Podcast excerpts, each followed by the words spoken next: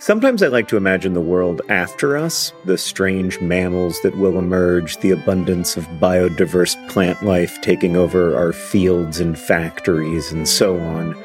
I don't think this world will be better. I maintain that we are the most interesting thing to happen on Earth, and there is real beauty and meaning in our curiosity and compassion, even as we also cause and witness so much suffering.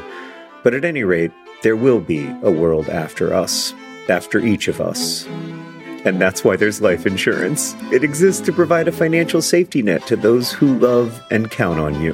Policygenius's technology makes it easy to compare life insurance quotes from America's top insurers in just a few clicks to find your lowest price. With Policygenius, you can find life insurance policies that start at just $292 per year for $1 million of coverage. Some options offer same day approval and avoid unnecessary medical exams. So save time and money and provide your family with a financial safety net using Policygenius. Head to policygenius.com or click the link in the description to get your free life insurance quotes and see how much you could save. That's policygenius.com. Policygenius, because there will be a world without us.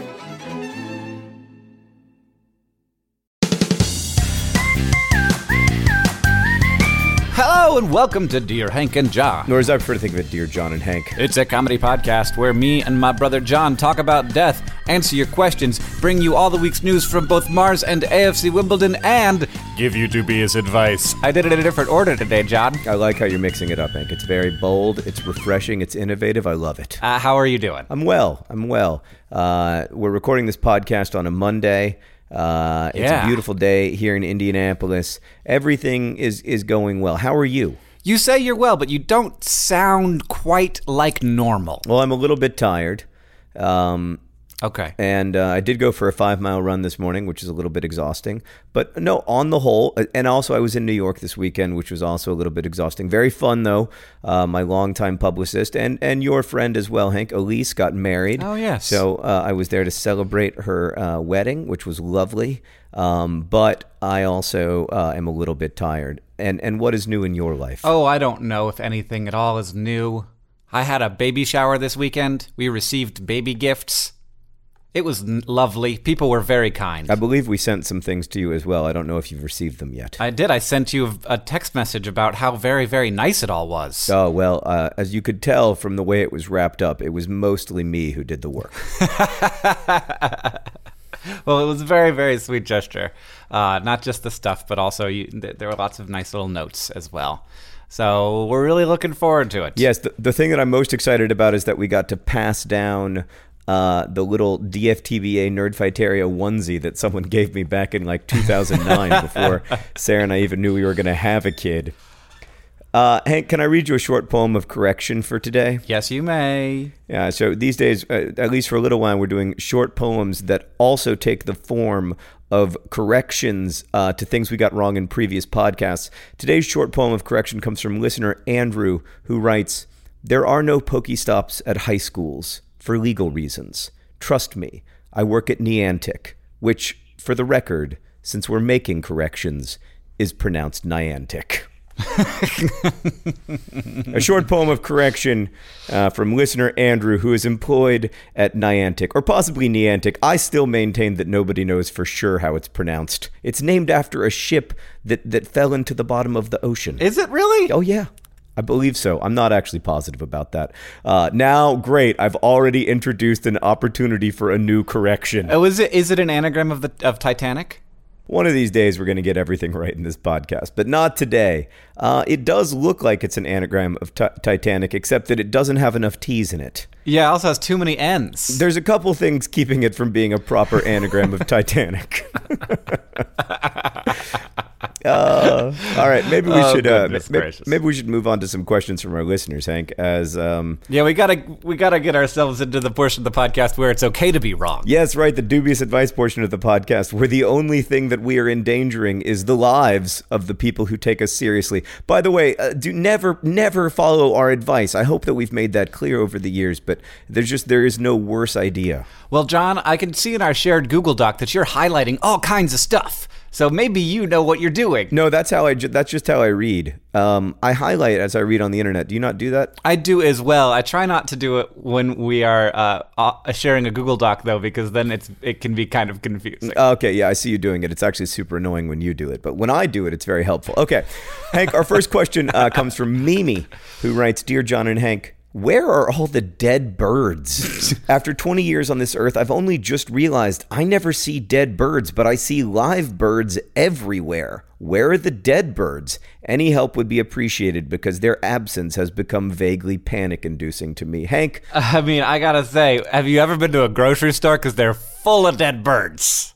Just so Oh, many you dead mean like birds. dead chickens. But I, I or believe like that she means like any restaurant uh the thanksgiving is centered around a dead bird we Chick-fil-A. basically praise them like yeah there's a whole restaurant just for dead birds Um, I don't think she's talking about uh, dead birds that you eat. I think she's talking about, you know, songbirds and blue herons and most of all, pigeons.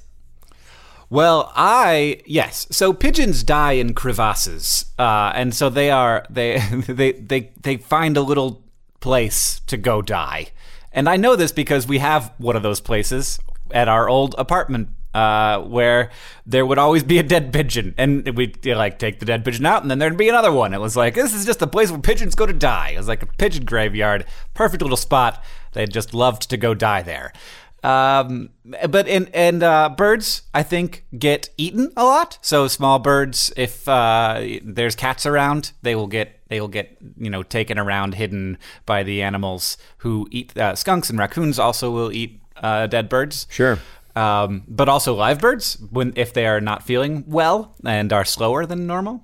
So uh, there are lots of things that will eat them, take them away. But also, I think that a lot of birds actually uh, they go and die and and they, they find kind of places to be alone to die, which is interesting. Though also, if you uh, you know if if you are a person who who looks to find dead birds, there are lots of places where you can go look, particularly uh, buildings where they fly into windows and uh, will sometimes land on ledges that are higher up than ground level. And they'll just be full of dead birds if you want some. Uh, yeah, I mean, I, I, I actually happen to know where all of the pig, the dead pigeons are. There, there, there may be some tiny subset of them that are, you know, in a crevasse next to your old apartment, but almost all of the dead pigeons are underneath the Western Brown Line train stop in the city of Chicago. and I used to wonder, like, Yeah, oh, where are all the dead pigeons, you know? And then uh, once I moved to Link- the Lincoln Square neighborhood in Chicago and started walking under that train stop every day, I learned that all the dead pigeons, thousands of them, are under that train stop. Um, and I think you're right that animals eat them. That's the other thing that happens to them. But mostly, my belief, Hank, is that uh, a lot of birds, when they die, um, their bodies and their souls both disappear from the earth at the same time and um, are placed into an otherworldly realm. But I don't have I don't have good data on that. That's just um, that's just kind of what I suspect. But as far as the dead pigeons go. Um, Mimi, I don't know if you live in or near Chicago, but regardless of where you live, if you're in the United States, um, when a pigeon uh, feels that they are approaching death, they begin a great migration that ends underneath the Western train stop on the Brown Line uh, in Chicago. So anywhere in the United States, the continental U.S., that's where all the dead pigeons go. But as for the other birds, I believe that they um, that their bodies and souls are taken to an otherworldly realm. Hank, should we move on to another question?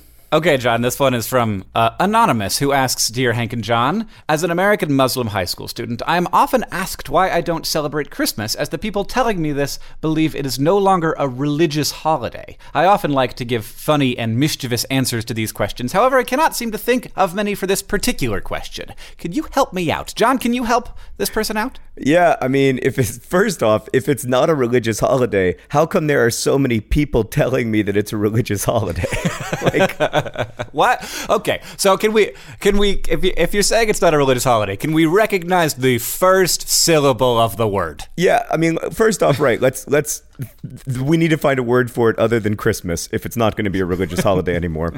Secondly, the answer I would actually give to this question, Hank, is that even if Christmas is not a religious holiday, it's a terrible holiday. now, Hank, as you know, I have a long-standing uh, opposition to Christmas. I think it is a like a weird and totally ineffective and inefficient mishmash of different like mythologies that make no sense when they collide together. Uh, but the biggest problem I have with Christmas is that I have a serious problem with gifts. So, what I would say, Anonymous, is I would say, like, I don't love gift holidays because they are economically inefficient, because they result in me getting a lot of things that I didn't want and giving people a lot of things that they didn't want. And so, what I do instead is not celebrate this holiday, regardless of whether it is secular or religious, because it is cray cray. I just disagree with you on some of the things that you have said. I think that gift giving is uh, not an economic activity. It is a surrogate for the showing of appreciation for other humans and love. Uh, and that's well, then it should be. It should always involve gifts that cost nothing or very little to make, that are like made by hand with the sweat of your brow and with love, rather than like picked up at Target at midnight on Christmas Eve. John, this is America. the The clearest surrogate for value and appreciation that we have is obviously the US dollar. Well, then we should only give dollars for, for Christmas. Actually, I wouldn't have a problem with that, Hank. If we if you either give a present that you worked hard on, that's some kind of like craft or handmade thing that it captures your love for someone, or you give them cold hard cash. I have no problem with Christmas. Unfortunately, what almost always happens is that you pick up a copy of Connect 4 for somebody at Target at midnight on Christmas Eve and you're like, "Remember how you like board games that are really easy?" And then they're like, "No, I don't. no, I don't remember that." That wasn't me. That wasn't me. Oh man. Uh, yeah, I don't. I don't feel like I have a particularly good solution for this somewhat complicated problem. In in, in fact, uh, Christmas is it, it has there there are a lot of ways in in which Americans have come to feel that Christmas is an American holiday and not a religious one, and that is actually fairly separate from the truth, uh, despite the fact that we have a hard time actually recognizing that. Yes, I, I totally agree with you on that. I think it's really important to understand that Christmas is not an American holiday uh, because Christianity is not the American state religion. It never was. This country wasn't set up that way, and it never should be. Um, I'm also sure uh, that in Anonymous's life, this is one of many examples uh, in which they have to grapple with a country that expects you to be a certain kind of way to be properly American, which is, of course, uh, deeply offensive and wrong. And again, it always has been. Like the United States uh, was never this this idea that the U.S. was was at one point like a quote unquote Christian nation is just ludicrous. It's just not true. There was never that time. It harkens back to a past that doesn't exist, like so much radical regressivism. It harkens back to a past that didn't exist. So it is very frustrating, but if you're trying to deal with it in a funny or mischievous way, which I applaud, I would just say that I'm opposed to gift giving. That should shut down the conversation. Not um, religiously. I just think it's an economically bad idea. Uh, yeah, actually, you know what, Hank? I want to just I want to really quickly back up a little bit and be serious here for a second and say that I'm not always opposed to gift giving. I'm just trying to have fun on the podcast. like for instance, I don't know if you know about this, Hank, but I recently received a gift of 378 Snickers bars, and it meant the world to me. so I do want to I do want to just pause and say how grateful I am to my friends at the Mars Company for the gift of those 378 Snickers bars, which truly is the gift that keeps on giving because no matter how many I eat a day, there are still seem to be a lot. I'm very sad for you when they finally run out. Uh, we got another question. It's from Deo, who asks Dear Hank and John, whenever I hang out with friends, I act in a certain way. I crack jokes and I get all hyper, but when I'm with a different group of friends, I kind of notice that I act very differently from how I am with my other friends. I'm more mild than wild. I'm worried that there will come a time when all of us will hang out and I will lose control over who I am and my identity, or they will think that I'm fake because of this. Also, I find myself admiring people who act the same around everybody. Their personalities never seem to falter. Am I being fake? How do I find out who I am independent of my friends or other people? How does anyone truly, quote, be themselves? Well, at the end there, we got to a question that is unanswerable. But I will say that I'm just like you.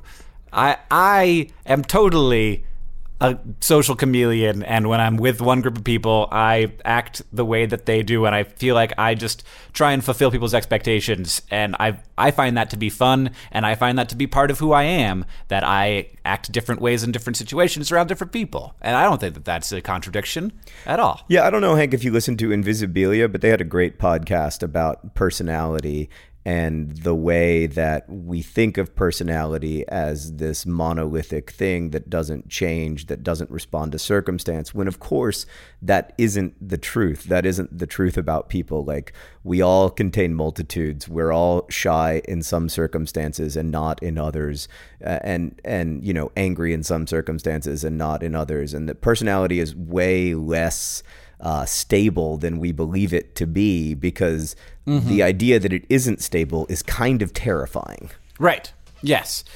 Yes, and Deo definitely feels that feeling, and I think that we are often told to, you know, be ourselves. And that can be very difficult when we are trying to build this conception of who we are, and then who we actually are defies that expectation.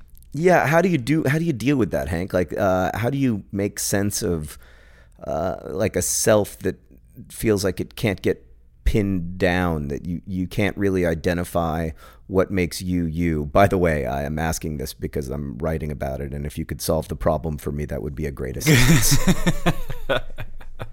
um, i read a uh, so it's probably the the first like real novel I read. I guess I should say that Jurassic Park is a real novel, but the the first the first uh, difficult novel I read was uh, Red Mars by Kim Stanley Robinson, and there are a number of characters in there that are this way, and that and that is in in a way that was very appealing to me as a young person, and I think this is also true of a lot of books that I like. Um, that was that was praised as um, as a, a, skill that people were using to to their own advantage and to the advantage of their society. And different characters, some of them were using it primarily to their own advantage, and some of them to the advantage of society. And um, and so that made me feel really like kind of proud of my ability to to change in different situations. There were definitely times where I felt ashamed of it when friends would be like, "Why are you acting different? Why are you not acting like yourself?" Mm-hmm. And um, and and realizing that yes, I, because I was in a different social situation, I was acting different than they were used to. Um, and and so I, I, certainly had have felt shame about that, and and that I, you know, and, and like I'm faking to some extent. But I uh, I think that it's that that like the me who I am is a fun game to play, um, and I can I should and can I can and am able to. I should be able to, and I am able to uh, adopt different different ways of being, and that's something that I can be proud of, not something that I should be afraid of. So, what makes you you is essentially nothing, or is like, or or or the you-ness of you is constructed partly by you, partly by forces outside of you, and that's just something that you're able to accept. Well, it's the thing that I that, that I consider to be me, to be to be a, a big part of who I am. Now, also, I have like there are there are things that I don't ever like that I that aren't personality that I think define me more significantly than my personality, like my values and mm. uh, and like my like philosophy of of how I should live and how the world is. Um, mm-hmm. and th- and those things when when they get called into question are a lot more uncomfortable for me. Okay, that's that's actually very helpful. Thank you. Uh, let's move on to another question. Uh, this that was totally selfish series of questions, but I enjoyed listening to to you talk about it anyway. This one comes from Peter, who writes, "Dear John and Hank, have you noticed that Hank and John would fit pretty well in place of the words Stacy's mom from the song Stacy's Mom, Love Peter?" Hank and John got it going on. Uh, yep. That's it is true. true. but that sure I, is true. I but can't I, help but notice that John and Hank would also fit. It just wouldn't rhyme anymore. Nope. John nope. and Hank have it would be bad. going on. I'm, I do not actually know the song. Uh, well, you did a good job. It- the the yeah, if it were John and Hank, it would have to be John and Hank have got it going, Hank, and that doesn't make any sense. so it's pretty pretty much has to be Hank and John have got it going on. Uh, I mean, couldn't is- it be? Woo, Couldn't it be John and Hank have got a yellow tank? John and Hank have got a yellow tank. Yep. Yeah, that's pretty good. Um, I mean, I've always wanted. I guess actually, I'd prefer a purple tank. If I'm gonna have some kind of tank, I want a purple, a big, beautiful purple tank. All right. Well, uh, I am looking to the forward to the fan art. Um, if that. I am also looking forward to the uh, John and Hank have got a purple tank T-shirt available soon from dftba.com. Oh man. Oh goodness gracious. I'm gonna just real quick. I'm gonna look up the lyrics to Stacy's mom, and um, I'm gonna let you know. Oh my, the the um, the video is predictably. Here we go. uh, I, I I mean, I have to say this. Just reading the lyrics here on the Google Play Music site, I can't I can't help but feel that this isn't the most sophisticated pop song ever written. But it would basically be, um, Hank and John have got it going on repeated four times. Um, and then uh, Hank, can I come over after school? We can hang out by the pool. Uh, did John get back from his business trip? uh, is he there or is he trying to give me the slip? Oh my God. It's like this was written by an algorithm. Oh, fountains of Wayne. I mean, it's a don't get me wrong, it's a great song, but like so many pop songs, it completely falls apart when you try to read it as poetry. Um, okay, I think we should move on because now that I read the rest of the lyrics, I realize that I really don't want that song to be about you and I at all. Yeah, I think I think it would have to be fully from the top down restructured uh, for Hank and John. yeah, we'd have to Weird Al it for sure. Um, so uh, let's let's move on to an, another question from one of our listeners. All right, this one's from Dana, who asks Dear Hank and John, I have a slightly death related question for your comedy podcast. I feel like the phrase live each day like it's your last has been haunting me. I keep hearing it in media and conversations, and it makes me wonder how is that possible? If I knew uh, that today was going to be my last day, I would want to spend the day having awesome adventures and doing new things with my family and friends. I would not want my last days to be spent like my days currently are wake, school, study, sleep, work, repeat. I'm not saying that I don't enjoy life, I just don't necessarily enjoy it on a daily basis. How does one actually live each day like it's their last? Is it possible? Why do people say this? Yeah, I mean, there are lots of cliches that I think contain terrible advice, but this might be the worst one. Because, of course, if you were actually living each day like it was your last, you wouldn't be having like a bunch of awesome adventures. You'd spend most of the day weeping. Um, and desperately trying to make sure that Well, you said wait, wait, wait, goodbye wait, to all of these people you loved. And also, is my are my affairs in order? Is there anything that I can do to make matters a little bit better for the people I love after I'm gone? I, I just think it's the stupidest idea. Like, if you live each day like it's your last, for one thing, you're going to be really sad most days. But for another thing, you're also going to be like, I have the same problem with Carpe Diem, Hank, because if all you do is seize the day, this day is the only day, all I have is the present, then you're never planning for the future, which is a big problem because there is almost always a future. Like it almost never is your last day. So, like, you wake up the next day and you're like, boy, I really probably could have prepared slightly better for today. Uh, I well, first, I, I think that you are correct that if you live each day like as if you are going to die tomorrow and you know this fact, then you're going to spend every day calling your family and they're going to be like, "Oh my God, no, you're not dying." uh, secondly, though, I think that the, that that yes, the seize the day is more the expression that is trying to be gotten across, not that uh, it is your last but that uh, it m- may as well be. And, and you are right that uh, only one out of like 30,000 days will be your last day. Uh, and that's pretty good. Oh, no, more than that. More than that. Yeah, and I think you should celebrate this fact. I think that like if you if you in all likelihood have a future to plan for, at least part of your day should be spent preparing for that future. Like school is a good example of this. Like I found college to be pretty fun, but I was also conscious of the fact that I was in college partly so that I could, you know, enjoy adulthood more, and I don't regret that investment of time at all. No, I and I, I like to live each day as if I will live a long, long time. And I just uh, I, I looked it up because my rough math I was I was not sure of, and it turns out that John it's less than less than one in every thirty thousand days. And on average, Hmm. one in every twenty-seven thousand three hundred and seventy-five days will be your last if you live in the U.S. So, but you you could you could get thirty thousand days. It's not like a completely unrealistic. Oh, number. sure, sure, yes, yes. It's often, often, yes. I'm gonna keep my fingers crossed for thirty grand. That would be that would seem like victory to me. Um, uh, but Oh, yeah, I don't think that you should live every day like it's your last. I think you should live every day as if you were going to have a long and productive life. The other thing is that if you live every day like it's your last, you never save anything. Like not just not just money, but you don't save anything because like Yeah. it's all going away. I just I don't have that free spiritedness inside of me, Hank. I am the least free spirit I have ever met. You are pretty. Uh, you are a pretty confined spirit, John. I, Uh, but I also like. I want to say that I spend a, like a huge amount of my days investing in the future. Like for example, this podcast isn't going to go up until next week. And so, if I was going to Yeah. live my every day like it was your la- my last, I would not be recording this podcast. Uh, so I'm planning no, for the. respectfully, I know I wouldn't either. I enjoy it, but I don't enjoy it nearly that much. Oh yeah, it'd be really good. It'd be like, hey, so John just found out he's gonna die tomorrow, so we decided to record a podcast for you. This is, uh, it's gonna be a little bit of a of a more macabre Dear Hank and John than usual. which is saying something.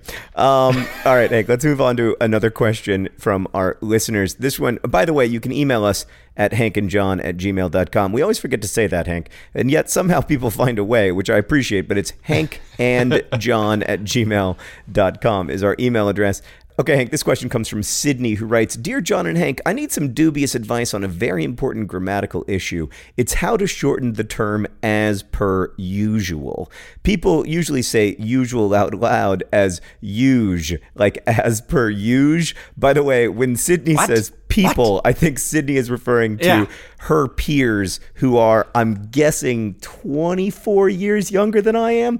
Anyway, how do you spell the usual in as per usual? Does this make any sense? I just want to be able to write as per usual without saying in parentheses, I shortened that from usual. I think I mean, Sydney, you are my hero I, I- on every level. I love every part of this question. I I I think it's pretty clear. I I think it's Y O O J. It's not Y O O J. If you write as, As per Y. O O J, people will actually pronounce. They'll have to like pause and they'll be like, as per huge. As per usual. Is that is oh, Donald yeah, Trump saying huge? What is happening with as per huge?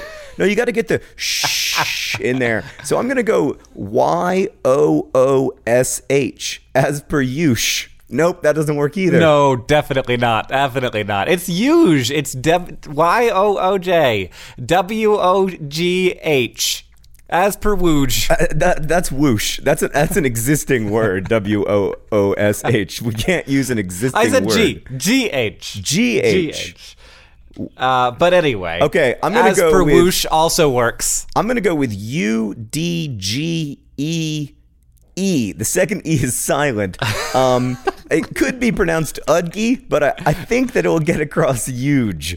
This is an incredibly difficult question, Hank. This might be the hardest question we've ever been asked to answer on Dear Hank and John. Uh, y O U S H. As for Yush. Nope. Nope. As per Yush. As per huge. Yush with a J. You got to get the Y O. U Z S H. Huge. Y O U Z S H. I mean that that is definitely wrong. I'm looking at it. I just typed it out. It's you're close though. I think this. It's think- also more letters than usual, just to be clear. well, yeah, no. There's definitely no way to spell it with fewer letters than are in usual. No, Y O O J. Y O O J. Huge. But doesn't that doesn't huge sound like Donald Trump saying huge? It does. It does. Yes. You've got to get the sh in huge. Is it Y O O S H? That's yush. Dang it. As for Y O O J S H. As for Yush. Y O I think I O J S H. I don't dislike Y O O J S H, although it looks very weird. Um,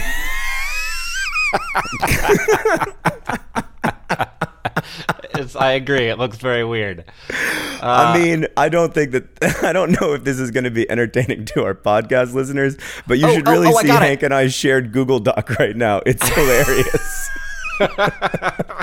it's just Hank and I desperately typing out things that sound vaguely like as per usual. So, somewhat on this topic, Hank, when my books are, tra- are are published in languages with other alphabets, especially in in um, like Russian or or countries where there is no J sound, they use a mix of the like D and X sound to make the J of like J- Dijon. Basically, it's like Dijon. Um, and the, so the, like, there's the like sh sound of, of the X like letter and the d sound of D.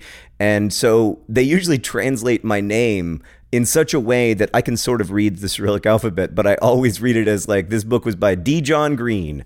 Um, and I think we're running up against a similar problem, which is that the Latin alphabet has no way of, of saying as per usual, which I'm almost going to suggest, Sydney, that even though it's going to make you feel like an old fuddy duddy, you just spell out usual because I don't think there's any way that we can get to usual with our alphabet. What what about what about the O with the umlaut? Oh! like why umlauted O J E? Oh, that's brilliant. It's brilliant. Wait, what do you what how are you spelling it? Uh, why umlauted U J E? J E with an umlaut as per usual. No, that's still j. As, but maybe an It's still usual. Why? But like umlauted luge, U, 'cause I'm- what I'm hearing is- usual. E. I can't type an umlauted U. Apparently, I don't know how to do You're it gonna with my keyboard. Sydney. We figured it out, but it does involve an umlaut, and I don't know if that's on your uh, iPhone keyboard. But um, I would go with as per usual. I don't know why I assume, by the way, that Sydney has an iPhone and types with an iPhone. It's like I feel like I know her, although I don't. Um, but as per usual, with a with an umlaut is the way. That's the way. Yeah, maybe just umlauted U J E. Oh, that's good. Umlauted U J E. That's simple. It's fewer letters than usual. It also it's uh, as per usual. Nope, I don't like the J. I'm gonna stick with with Y umlauted U S H. Maybe S H E.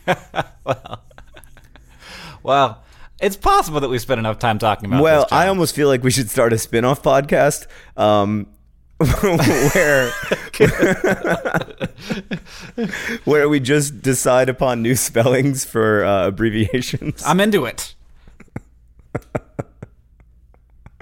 or how to pronounce things. Like Hank, do you ever wonder how to uh, like remember back in the day um, when it, instead of saying BRB, if someone was going to be um, gone for a while from the internet, they would write AFK away sure. from keyboard.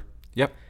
I always used to pronounce that in my head as AFK, Sure. but I've never known how to pronounce BRB. You know, Burb. is it burb? Sure. Is it brub? Burb. Burb? That's, uh, that's that makes sense. It's interesting when we look at words that don't have vowels, the noise that we put in. I talked to a linguist about this one time. Is this sort of like what we call uh, like a neutral vowel sound? I don't know if we call Mm-hmm. it that, but in, in English, it's a it's sort of a U sound, like uh, and like burb, b, b.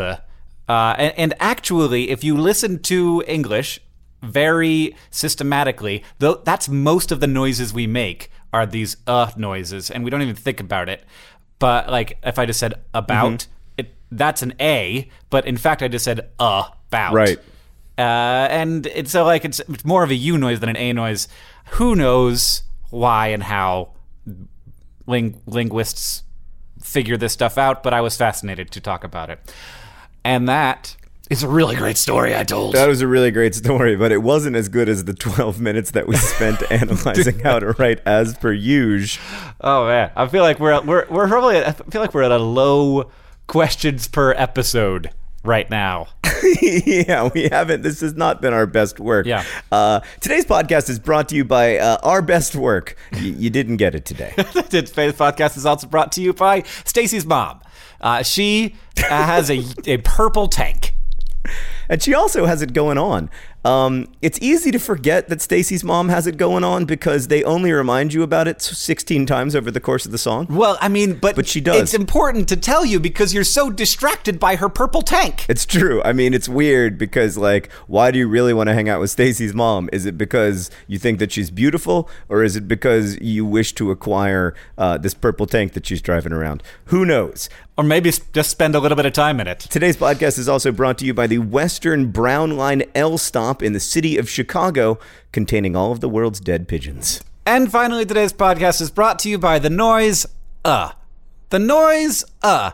It sounds like a you noise, but it's really just everywhere and everything we say all the time.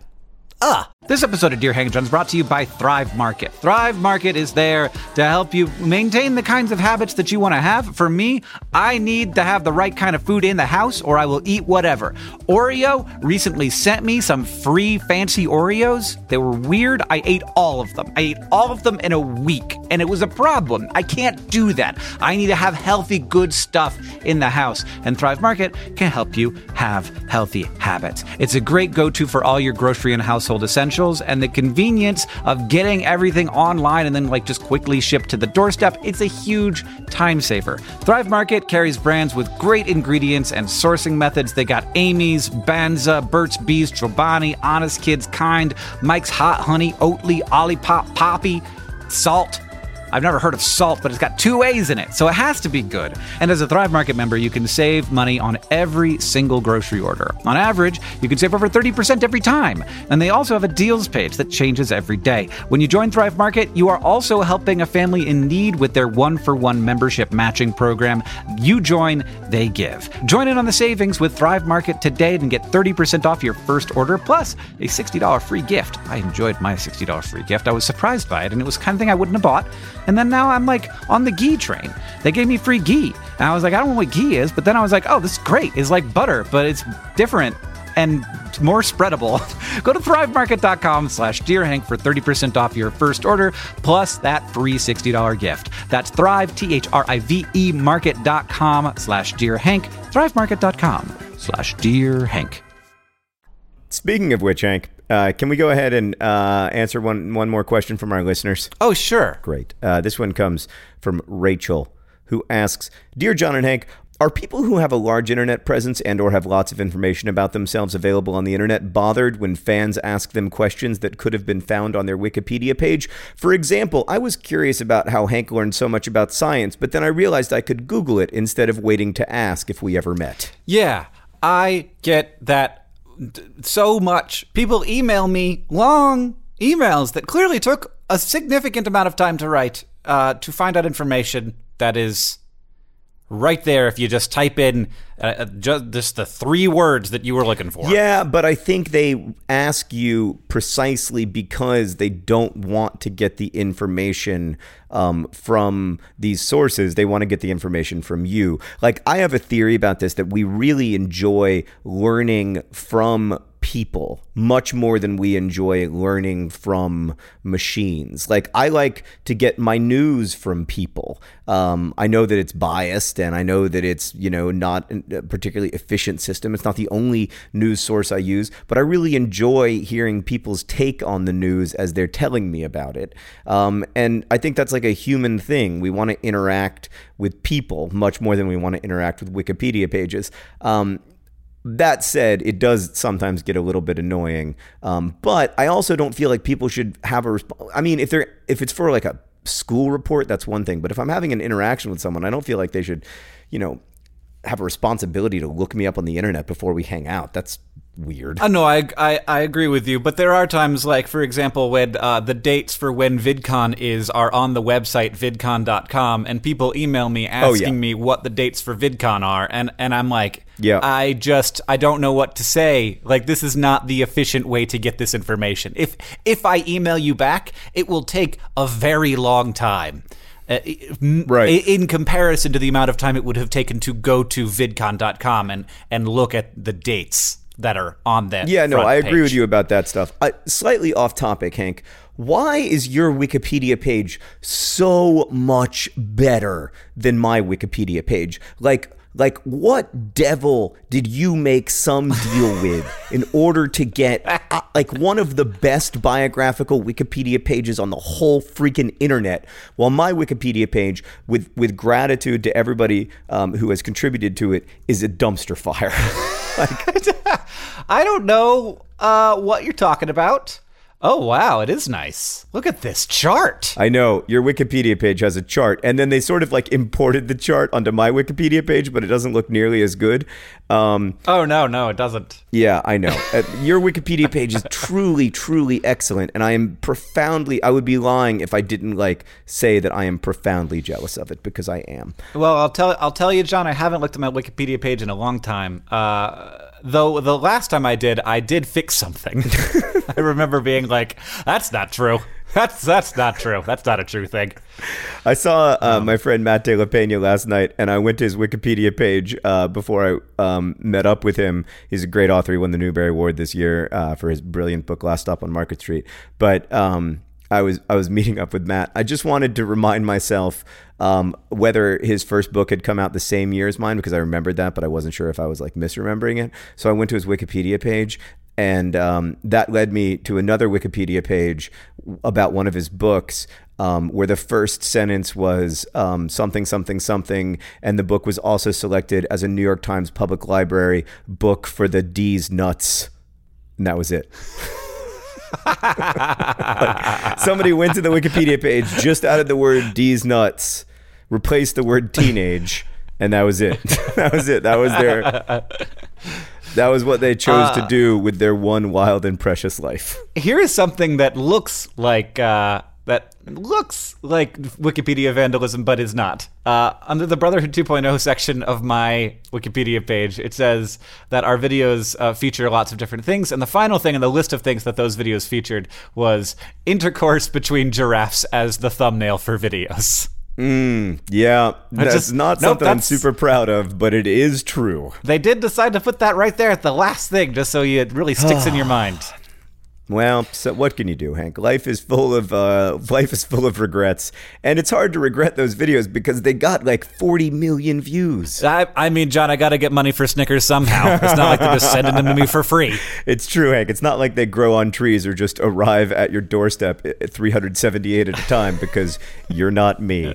Okay, uh, Hank, let's move on to the all important news from Mars and AFC Wimbledon. What is the news from Mars this week? NASA is testing out its new uh, space launch system. This is the, the new gigantic rocket that will carry astronauts to deep space in the Orion capsule. The space launch system is going to be bigger than the Saturn V rocket that took astronauts to the moon, uh, and it has big giant engines that are very similar, in fact, uh, almost exactly the same as the engines that uh, took the space shuttle up, uh, but there will be more of them, and they are running them at a higher thrust amount using a different controller brain thing to figure out how, how exactly all of the fuel goes into the thing and how they adjust the amount of thrust it's being. Uh, that's being generated. Uh, so they tested this thing out. It's amazing. You can watch a video of it. It's just seven straight minutes of this thing just blasting out energy. Uh, and it worked great. Uh, they got it up to like, I don't know what this means, but they got it up to 111% thrust. So that seems impossible. But uh, they ran them for the space shuttle at 104, 106% thrust. So I guess that that's a thing that you can do. And, and it, it operated uh, well. It seems it didn't damage itself at all, and it's a step toward our future as a deep space society, getting humans outside of near Earth orbit and uh, maybe to the moon, maybe to an asteroid, maybe to Mars. All right. Well, we will uh, put try to put that uh, video up on the Patreon page so that you can uh, enjoy it. Seven minutes of uh, pure energy being released out into the atmosphere sounds like a fascinating watch. it's really loud. Uh, yes, I can imagine. Um, in uh, in AFC Wimbledon news, Hank, uh, yeah. AFC Wimbledon ha- have acquired their first point of the League One oh. season. Got a tie? It was not a moment uh, where AFC Wimbledon bathed themselves in glory, Hank. Uh, however, Uh, they did draw nil nil uh, against Northampton uh, away. It's always good to get an away point. Uh, that's a pretty good result. Uh, on the other hand, Northampton is near the bottom of the table. AFC Wimbledon, however, Hank, is now off the bottom. Sheffield United is in last place uh, with one point for the season after four games played. AFC Wimbledon also has one point for the season after four games played, but has a slightly better goal differential. Um, so we have begun our inexorable march from the basement to the top. You start at the top alphabetically, went all the way down to last, and now you're, Yep. you're going to claw your way all the way back up. Well, it's really important actually to have uh, had this bad run of four games, Hank, so that at the end of the season, when they play Drake, started from the bottom, now we're here. Um, it will be more a more powerful uh, Right. thing. Yes. So I'm I I remain. I was going to say I remain optimistic, but that is that is far too strong of an adjective. I remain. Um, I remain conscious of the fact that unlikely things happen. Yes.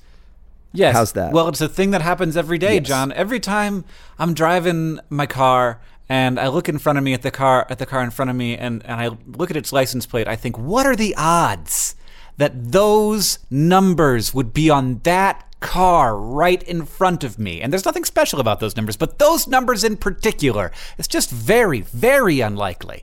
Uh, and it happens every day. the odds are phenomenally low and yet the the unlikely happens all the time that's a big part of what makes human life uh, so uh, beautiful and also a big part of what makes human life so terrifying hank what did we learn today Oh, goodness gracious. I don't know. i also i i mean I, i'll tell you i'll tell you the main thing we learned we learned that it takes two full grown adults a solid 20 minutes to spell the word huge Uh, I learned where all the dead pigeons are. Uh, there's like six or seven of them at my apartment building, and 30 billion in Chicago underneath the train station. I mean, that's that's not even an exaggeration. There are actually 30 billion of them. We learned we learned not to spend every day as if it were your last. Yes, yes. In the course of today's podcast, we learned that John Green uh, spends every day as if he will have more days. Oh yeah, definitely, definitely. Oh yeah, definitely. And finally, of course, we learned that Stacy's mom has a really nice purple tank. It's an ama- it's an and amazing uh, tank. it'd be nice if we appreciated her for uh, her accomplishments rather than just you know her uh, what she looks like. Indeed, it is not easy in the United States, even with our relatively lax gun laws, uh, to acquire a weaponized vehicle. no matter what the color. No, I mean, in fact, I wonder if there is a purple tank on Earth. Allow me to Google it. Purple tank, who can do it? Fa- purple tank top? No, I don't want a purple tank Oh top. yeah, it's almost exclusively purple tank tops. But there is one purple tank. Uh, those- Photo of the day: pink Oh. for peace. No, purple for peace, please. Well, it's pretty purple. No, I'm not seeing. it's pretty purple. I'll tell you what, Hank. I see a lot of purple tank tops. Maybe, yeah. I mean, we've clearly. There's just is a very popular color for tank tops, but there is one purple-ish tank um, in in Slovenia. Uh, I wish I could tell you the city name, but unfortunately, those letters do not go together in a way that can be pronounced by human tongues. That does that. Yes, I think that it's pronounced huge. I thought you were actually going to take a crack at it, but no, no, you went for the easy joke.